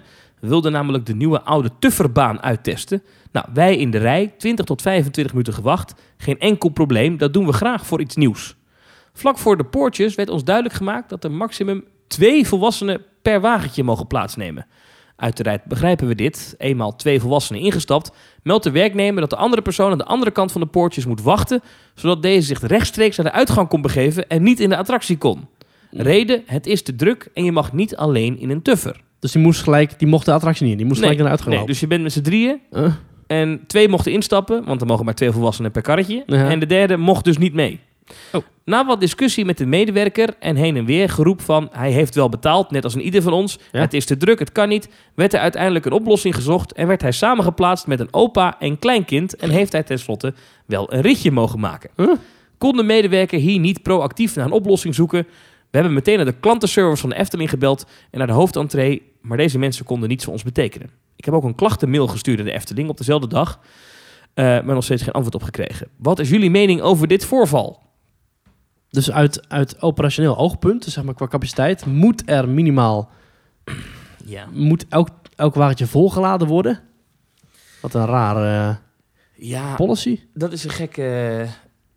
dat is inderdaad een gek beleid. Ik zou zeggen, stop ieder karretje gewoon vol met wat er staat. Maar ga niet in discussie. Want als een discussie langer duurt dan 10 seconden. Zit te go, zit te go, zit te go, zit te go. Dat zou mijn, eh, mijn theorie zijn. Ja, weet ik veel. En aan de andere kant denk ik, ja jongens, om hier nou ook over te gaan klagen en een klachtenmail te gaan sturen. Ja, eh, eh, laten we het houden op miscommunicatietje, toch? Nee, vind ik niet. Ik vind dat je... Oh. Nee, nee. Ik vind dat Efteling hier wel een duidelijk beleid aan mag voeren. Weet je wat het wel is, Maurice? Het is een attractie voor kinderen. Ik vind dat geen argument. Ja, ik wel. Ik zeg dan als park gewoon, jongens, attractie voor kinderen. Eh, alleen, alleen volwassenen met kinderen. Waar staat dat? Staat bij de ingang met... eh, je Nou, mag dat alleen maar een kind erin. Nou, dat zou je van mij best daarbij bij mogen zetten. Ik Nee, vind vind het ik ook niet. om daar nou over die discussie te gaan. Nee. Ja. Dat De mag Eft- hoor. Ja, oké. Efteling eh, doet een persbericht eruit met wij vernieuwen de oude tuffen. We doen onride muziek. We zijn 36 animatronic schapen langs de weg. Fantastisch Ja, nieuwe investering. Dat wil je zien. Kom ja. het zien. Abonnementhouders krijgen een brief toegestuurd met... eh, kijk nu, fantastisch. Ja, en dan mag je er niet in. Omdat je geen kind bij je hebt. Oké, misschien heb je gelijk. Maar ja, ja, ja. Ja, oké. Nee. Ja, ik vind het niet zo'n probleem. Ik denk dat, ja, weet je, je staat daar even... Ja, Oké, dus je staat een half uur te wachten. Ja, oké, dat is wel raar dat je dan En zegt... dan mag je nou, gelijk... Loop maar gelijk door naar de uitgang. Groetjes. Dat is gek. Dat is toch raar? Ik kan ik eigenlijk niet geloven dat het zo is gegaan. Ik ken Efteling helemaal niet zo. Ja, ja. Weet je, er gaat wel eens iets mis. Maar ik, ja... Weet je, het, ehm, het is opgelost. Uiteindelijk mocht hij mee en uiteindelijk is het opgelost. Eh, nou, nu, eh, nu is dit dan ook nog een mail naar ons en een mail naar de Efteling en naar de gastservice geweest. Ik denk soms wel eens dat ehm, pretparkbezoekers soms ook wel, en zeker wij, misschien nou, toch ook te vaak een issue maken van iets wat geen issue is. Van de week is er een filmpje gemaakt door iemand in eh, Kilimanjaro Safaris in Mhm. Animal Kingdom. Oh, dat heb ik gezien, ja. Het is een filmpje, het is wel gênant. Eh, voor, voor de mensen die de attractie niet Heel kennen. awkward. Dat is een eh, attractie waarin je in een... nou, in Nederland heb je het in Wildlands ook. Je gaat zitten in een, in een safaribus. En dan ga je over de... de, de, de- ja, dan, ga, doe je een safari langs allemaal dieren. En de opzet van die attractie is dat de bestuurder van jouw bus... die ook echt zelf rijdt, dus Ja. niet op het spoor, maar die rijdt echt... En die moet ook alles in de gaten houden. Ja. Die, doet, die heeft een headset op en die praat tegen de mensen in de bus. En eh dat, Fantastische attractie. dat is geweldig. En daar zitten geweldige bestuurders bij. Dat zijn mensen die worden gecast door, eh, door Disney. nou, Daar moet je niet, niet- training voor hebben. Eh, er zitten altijd mindere bij. Het is maar net aan wie je hebt. Maar er zitten, zij krijgen een hele spiel met... Oh, kijk eens op rechts zien we een nijlpaard. En links zien we giraffen. Ja, en we gaan even naar een compleet ander ecosysteem. Altijd is de savanne hun favoriete gebied. Tuurlijk, ja. Ja. Maar goed, het is, het is een gave attractie. Prachtig aangelegd. Ja. Maar heel erg belangrijk bij die attractie is... Heb je een leuke bestuurder, ja of nee? Vind ik hetzelfde als bij de Jungle Cruise bijvoorbeeld. Eh, acht van de tien keer heb je een hele goede bestuurder. Ja. En twee van de tien keer heb je een iets mindere bestuurder. Maar die doet nog steeds zijn best en doet zijn speel. Ja. Toch? Het knappe Mhm. daaraan is dat deze mensen moeten ook in de gaten houden of mensen niet gaan staan. En je bent ook een soort politieagentje als je dat Ja. doet. Je moet opletten dat je geen eh, dieren doodrijdt. Ja, dus het is best, ik denk dat dat Je moet letten op de andere wagentjes. er is best een flinke training voor Wagentjes, eh, Ja. andere, andere trucs. Nou, nu is er een filmpje online gekomen uit die attractie. Genomen door een abonnementhouder. Eh, overigens iemand die, een blogger over Universal, die ook heel vaak Disney bezoekt. Maar Mhm. dat geheel terzijde. Die maakt een filmpje van een vrouwelijke castmember. Die op dat moment zo'n bus bestuurt. En die blijkbaar de dag niet helemaal heeft. Want wat doet ze? Ze zegt niks. ze rijdt gewoon geen woord lang. Nee, ruim dus- twee minuten in het filmpje. Zegt hij ook erbij, ik heb me nog nooit zo ongewenst en zo eh, gehaast gevoeld. Dus je moet je voorstellen, je staat best wel lang in een attractie in de rij Ja. voor een safari-attractie, hele show en eh, gebeuren. Ja. En je bent aan de beurt. Je gaat, deze man had overigens een vastpas, maar er zitten dus ook mensen in die in de rij Die gestaan gewoon hebben. 40 minuten hebben gewacht. Ja, nou misschien wel langer, want er staat soms echt uren voor dat ding. Nog steeds. Ja. Eh, Althans, toen ik was, was de wachttijd boven het uur. En toen was het geen drukke dag. Echt? En de, de- gaat zitten en die vrouw rijdt weg uit, uit het station. En die geeft plankgas. En die rijdt zo door die baan heen. Doei, dag. maar goed, eh, aansluitend op het oude Tuffer-verhaal. Hij had hier een stukje van gefilmd. En het was inderdaad... Het was, ik had last van plaatsvervangende schaamte toen ik het keek. Ja. Die mevrouw had er echt geen zin in. Ja. Maar onder dat videootje reageerden allerlei castmembers van Disney. Die zeiden, ja, weet je, dit vind ik eigenlijk niet zo cool dat je dit nou online zet. Want iedereen heeft wel eens een mindere dag op zijn werk. Ik ook. Ja. Jij al helemaal, Maurice. Nee, dat is onzin. maar iedereen heeft toch wel eens een mindere dag, toch?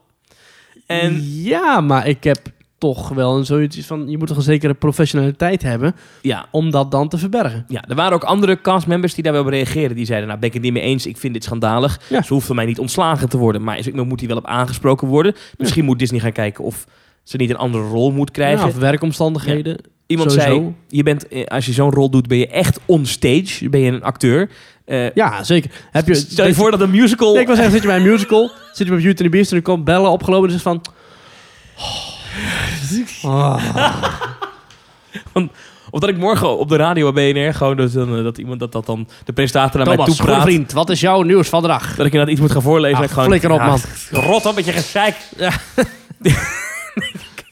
Kat rent weg. ik ben er helemaal klaar mee. Ja. Nee, dat kan je niet maken. Maar, gewoon uit het raam gooien. maar ik vond wel, en ergens snapte die castmembers wel. Oké, het is niet goed dat dit gebeurt. En, eh, Ik vind het absoluut niet kunnen. Ik vind dat zij er moet je- zeker op moet worden aangesproken. Nou moet je dat En filmen Uit die rol. en op Twitter zetten en moet het dan viral gaan? Moet je, als je een mindere ervaring hebt bij, eh, bij de oude Tuffer, Ja, moet je dan meteen naar de opzoeken, ja. ons mailen? Moet je dan meteen de gastservice eh inrichten? Nou ja, ik weet eh, het eh, niet. Josephine zegt, dit is al meer dan een week geleden gebeurd.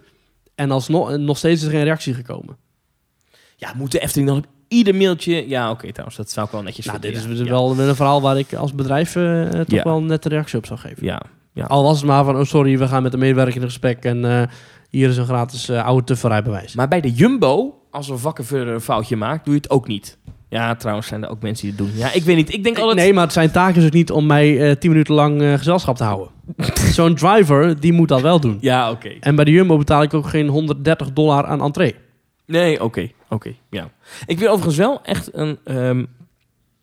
eh, soms slaan ze in door, maar ik vind wel als medewerkers van pretparken... of dat nou eh, een castmember is in Disney of iemand in de Efteling... eh, ik vind dat die een zekere bescherming verdienen in die zin... Kijk, eh, dat je af en toe op een foto staat... Hè, want je werkt in een toeristische attractie, dus je wordt gefotografeerd. Ja. Daar moet je mee leven. Ik vind het wat anders. Ik zie het ook wel eens voorbij komen... dat dan echt foto's van één medewerker geplaatst worden heksenjacht. dit is een lul of zo. Of Ja. dit, dit, deze doet zijn werk niet goed. Of deze hoort hier niet te staan.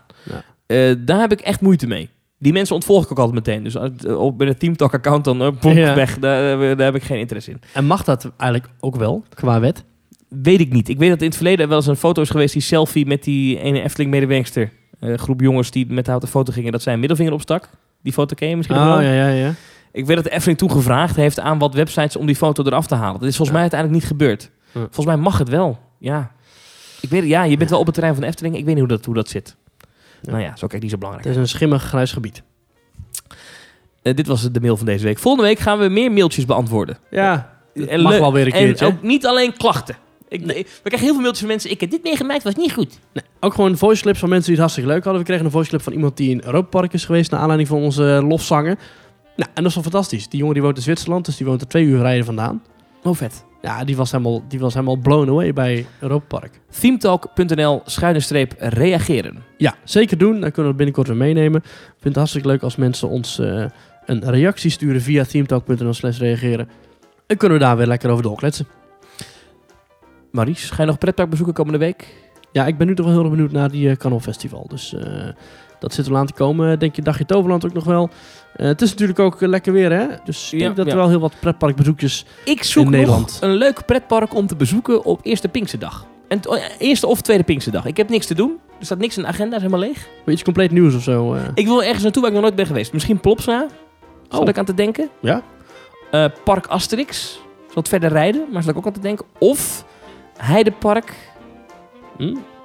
Duitsland, dat is wel weer heel ver rijden. Dat is gelijk vijf uur Thuisland ben je al geweest natuurlijk. Ja, daar heb ik niet zo behoefte aan. Eh, maar misschien als je... Hmm. Nou, als je tips hebt voor Thomas, ga naar teamtalk.nl. Waar moet Thomas heen? Thomas reageren. heen. Waar moet Thomas heen? Ja, dat is leuk. We een item van maken? Dat, Oh ja. dat De luisteraar bepaalt waar ik naartoe ga. Ja, net als eh, Tim en Jen van de Tim Tracker. Die doen wel eens eh, van, eh, we laten een kijker aan onze dag bepalen. Hmm. Of we stellen hetzelfde als persoon voor ons. Ik zou zeggen tot volgende week, Maurice. Tot volgende week.